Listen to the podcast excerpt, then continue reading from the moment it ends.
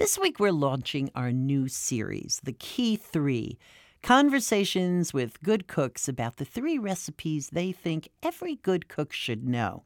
It's a fun project for us, and interestingly, very revealing about the cooks. Take this week's guest, Andy Ricker. Andy fell for the street food of northern Thailand in his backpacking days. So he learned the language, built contacts among cooks there, and started bringing back ingredients.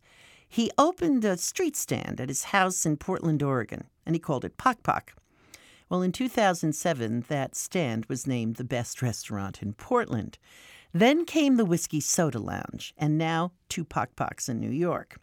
Well, we met up with Andy in the kitchen at Whiskey Soda Lounge. One, two, three, not only you and me, got 180 degrees, and I'm caught in between. Counting one, two, three, Peter, Paul, and Mary, getting down with three P. Everybody loves oh, Andy, it's good to see you again. Good to see you too. So, what are your key three recipes? Uh, my key three recipes are um, jasmine rice, uh, uh, boiled egg, and steamed fish. Why th- jasmine rice, boiled egg, and steamed fish? Why those three? Because jasmine rice is the, or, or rice in general, is the basis of all Thai cuisine. Uh, Thai food is almost always eaten with rice, and it's more important than, than any other aspect of the Thai cuisine. A boiled egg. Well, it's the to me the egg is kind of the perfect food. You don't have to really do much to it, and it's very versatile. You can make it into lots of different shapes and textures. And to me, a, a perfectly boiled egg is beautiful for breakfast or in a soup on top of rice uh, as a snack anytime. Okay. Yeah. And then steamed fish. We don't steam fish in this country. We we don't seem to steam food very much, and it's one of the great techniques of cooking. And in Asian cuisines, uh, steaming is very very important and probably as popular or as common as frying or baking. So, if you visit uh, a typical uh, home kitchen in Southeast Asia, what, what you typically would find is a you don't have a lot of appliances. You might just have a single charcoal burner or a single gas burner. Uh-huh. And so, to in order to prepare a meal, you're either cooking one thing at a time and sort of setting it aside, and then cooking the next thing. Uh, with steaming, you can have layers of steamers. You can cook a whole meal on one stove at one time. So you could have your fish in there, and then maybe above that you might have a Another vegetable, tray, right? right, and maybe in. you have, might have something wrapped in banana leaves above that, and you can steam it all at once, uh, and then then you have a complete meal. That's right, because you buy steamers and they have they have pans that sit on top of pans on top of pans. So you've got one source of heat and you make an entire meal. Sure. Yeah. Uh, show me how you steam a fish. Okay, so the first thing we do is we make sure we've got a nice hot steamer going. Okay. Uh, typically, we use a, a Chinese style round steamer, but you could use any kind of steamer you want. You have a steamer, by the way, on a burner the size yes. of a baseball field. We're in, in the restaurant kitchen here. Okay, but we could be using a pot with just a, a rack in it. Exactly. Right, yeah. over the burner. All right. So what what I like to do is first just clean the fish. You've got a um, fish this here, a whole it, fish. It's already gutted, actually, for our for our yeah. So pleasure okay, here. but this is it's got the head on, the tail on, and everything on. Exactly. Okay. And basically, all we do is just score the fish in So about making- one inch length, you know, sort of intervals down the whole side of the fish, right down to the bone. Okay, so you're just taking a cleaver and you're making cuts down the side of the fish, but the fish is still whole, The fish is still and it looks gorgeous, by the way. Yeah, and this is a Yeah. this is a red tilapia. But it could be any whole It fish. could be any whole fish, trout or uh, sea bass or uh, any any kind of nice uh, firm fleshed fish works best. If you get a fish that's too soft, like a mackerel or something like, it doesn't steam up that well. Yeah, and when you to try to get it out, it gets yeah, Right. it falls apart, and you feel very depressed. Exactly. Yeah. So now, what are we going to do with this whole fish? So now we're putting it on a large plate that it's going to go into the steamer on, and we're going to add some uh, flavoring elements into it. I'm, I'm kind of winging this one. This is going to be kind of a, a Thai Chinese style tasting thing. So uh, you can pretty much uh, be pretty free with, with your with your different ingredients, and it's pretty simple. So anyway, we're going to start with uh, a little bit of garlic and chili. I'm just going to kind of rub that onto the fish a little bit. What could be bad? And uh, we've also got some ginger and green onions. So you're just sprinkling that over the fish? Yeah, top. just sprinkling it right and over the top. You smeared the garlic and chili over the Yeah, fish. Yeah, and you, I mean, you could just put slices of garlic in there; it'd be fine too. Um, and then also, we're going to add some a little bit of sugar to sweeten up the broth because the the soy sauce that we're about to add is quite salty. okay. And then we're just going to add a little bit of soy sauce. And then finally, you've got a little bit of uh, white pepper. This is the Thai version, so it's it's kind of a mild white pepper. It's not as strong as the stuff we get here. Um, so you, a fair amount of it goes on there to for, for good flavor. And then to this, we might add uh, a little bit of pork stock. makes makes it taste really kind of full, adds a little umami to it. right. Or you can just use the water that's going to come from the uh, the steaming.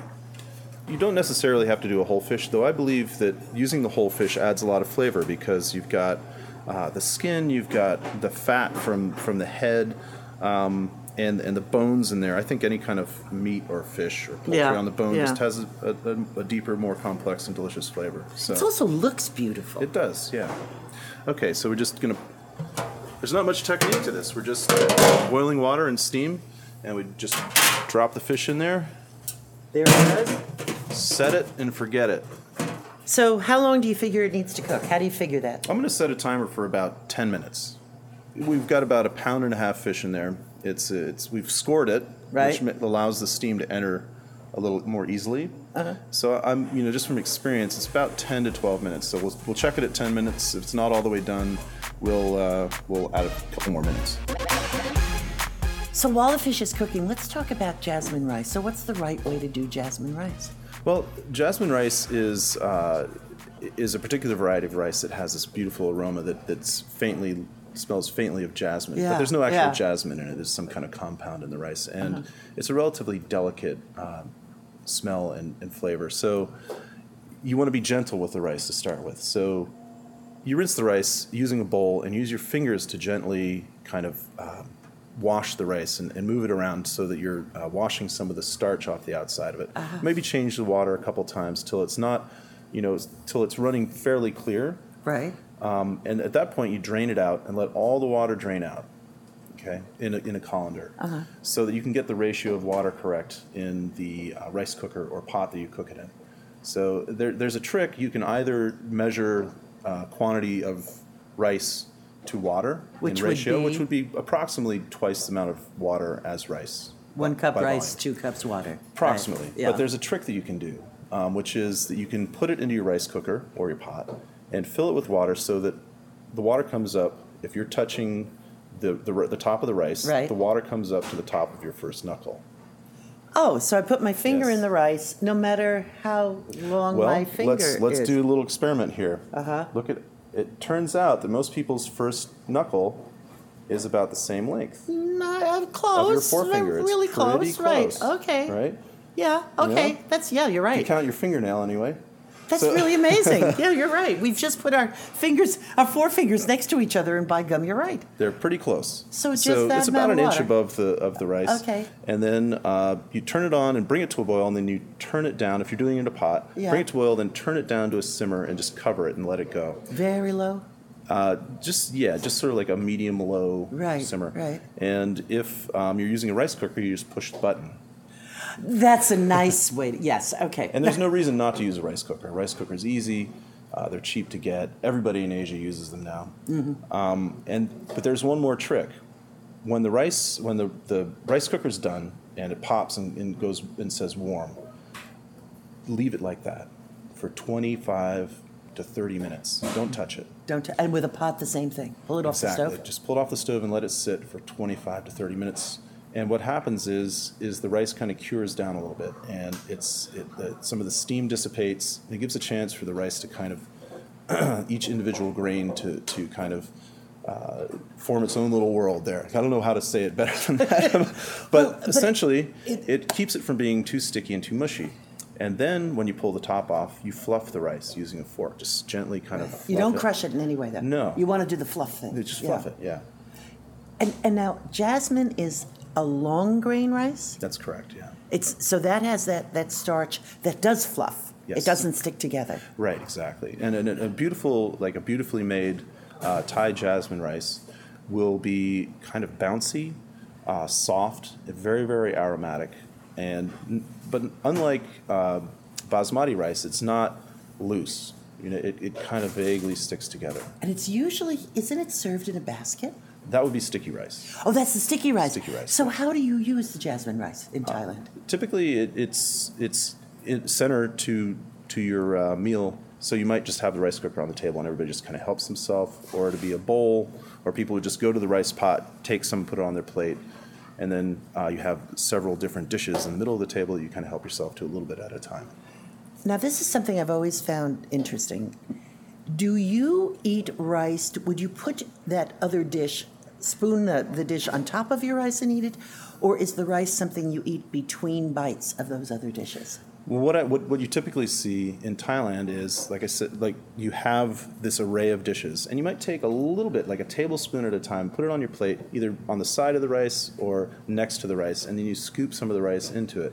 Now, if you dump it right on top of the rice, you basically made the, the rice taste like whatever it is you just dumped on top of it. And now you can't do anything with it for, with the other dishes. Yeah, you kind Right. of lose that that kind of uh, clean rice flavor that, that goes with everything. Now there's there are places where uh, there's a called ran khao gang or, or lat khao, which means um, curry rice shop or on rice, where Uh-huh. you literally go in and they and they just dump it right on the rice. And, but that's a dish. That yeah, it's That's a basically specific it's, dish. it's Okay. like it's a lunch thing, and you're just kind of eating quick. yeah, right. Right. So that's how we do. That's how we do jasmine rice. That's how we do jasmine. It sounds like you just sit down and eat a bowl of jasmine rice and it's dynamite. Well, in, in Thailand, you'll see that people eat a lot of rice Uh-huh. and a little bit of the other things that go with it. And rice is, like I said, it forms the, the majority of the meal. It's the core. What's the deal with eggs? I mean, you pick that as one of your key three.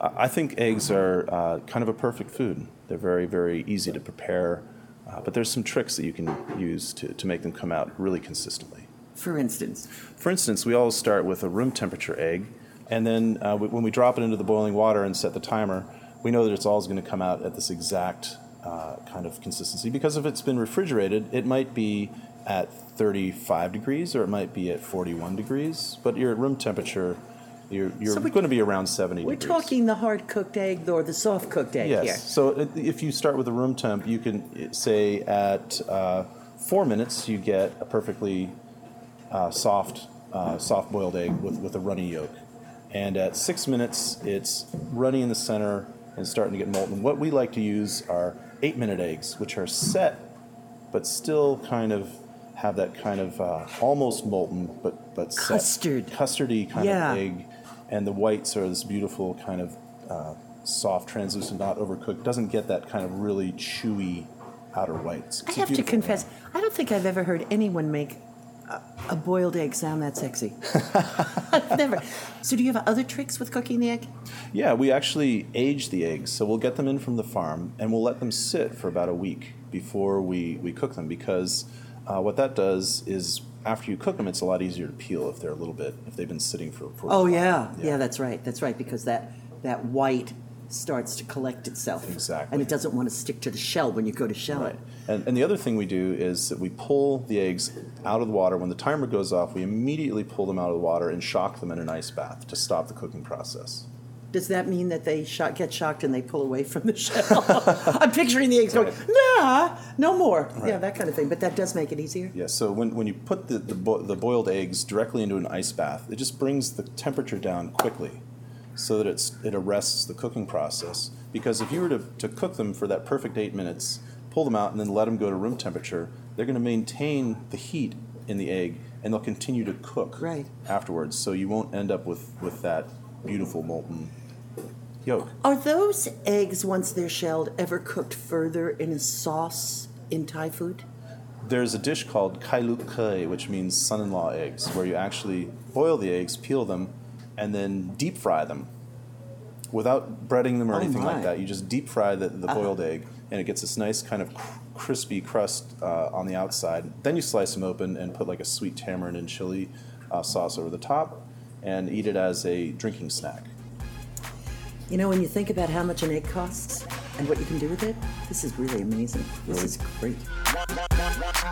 Okay. So let's just kind of take a peek at, at the fish here. and I'm going Ah, boy. to mix all the, the aromatics into the sauce. Yeah. And Just first, scrape it off the top, right? Just taste the sauce a little bit. Oh. Oh, that. Well, I'm not going to be able to speak for a few moments, but but I, oh, that sauce is delicious. It, the the now I've heard Thai food is some of the hottest food in the world, and this is very hot. but the sauce has that sweet, salty, complicated deliciousness. The meat looks incredible. So yeah, it's very very tender and juicy. And again, you, this might be a little spicy, but I'm gonna I'm gonna give you a little bite here. Thank you. I thought you'd never ask. oh, the meat is like it's um, it's just melting in my mouth, and it's so delicate. Do you know this is the thing that I think um, is remarkable about this food? You have this intense spice, and you have a very delicate fish, and yet for some reason it works together. It does not kill the taste of the fish. Right, and- and I and- don't understand really why it works that way. Well, the steaming technique, you, you're not stepping on the flavor of the fish by frying it, so you're not adding that element of, of oil flavor and fry flavor. So you just got the, the, the pure flavor of the fish itself that's also combined with the sauce. So Right. it's all kind of enhancing uh, it, the different flavors um, and it mixes together. The thing about this is, really, I could put this fish on a plate, have those seasonings on the fish, and have this in a steamer in probably easily just 10 minutes, and 10 minutes later I could be sitting down and eating it with a family. As long as you started the rice before you started the fish. That's a good point, yes. Okay. Hey, Andy, thank you. It's my pleasure. I'm glad you were able to come in today. Now we're going to eat. Okay. One, two, three.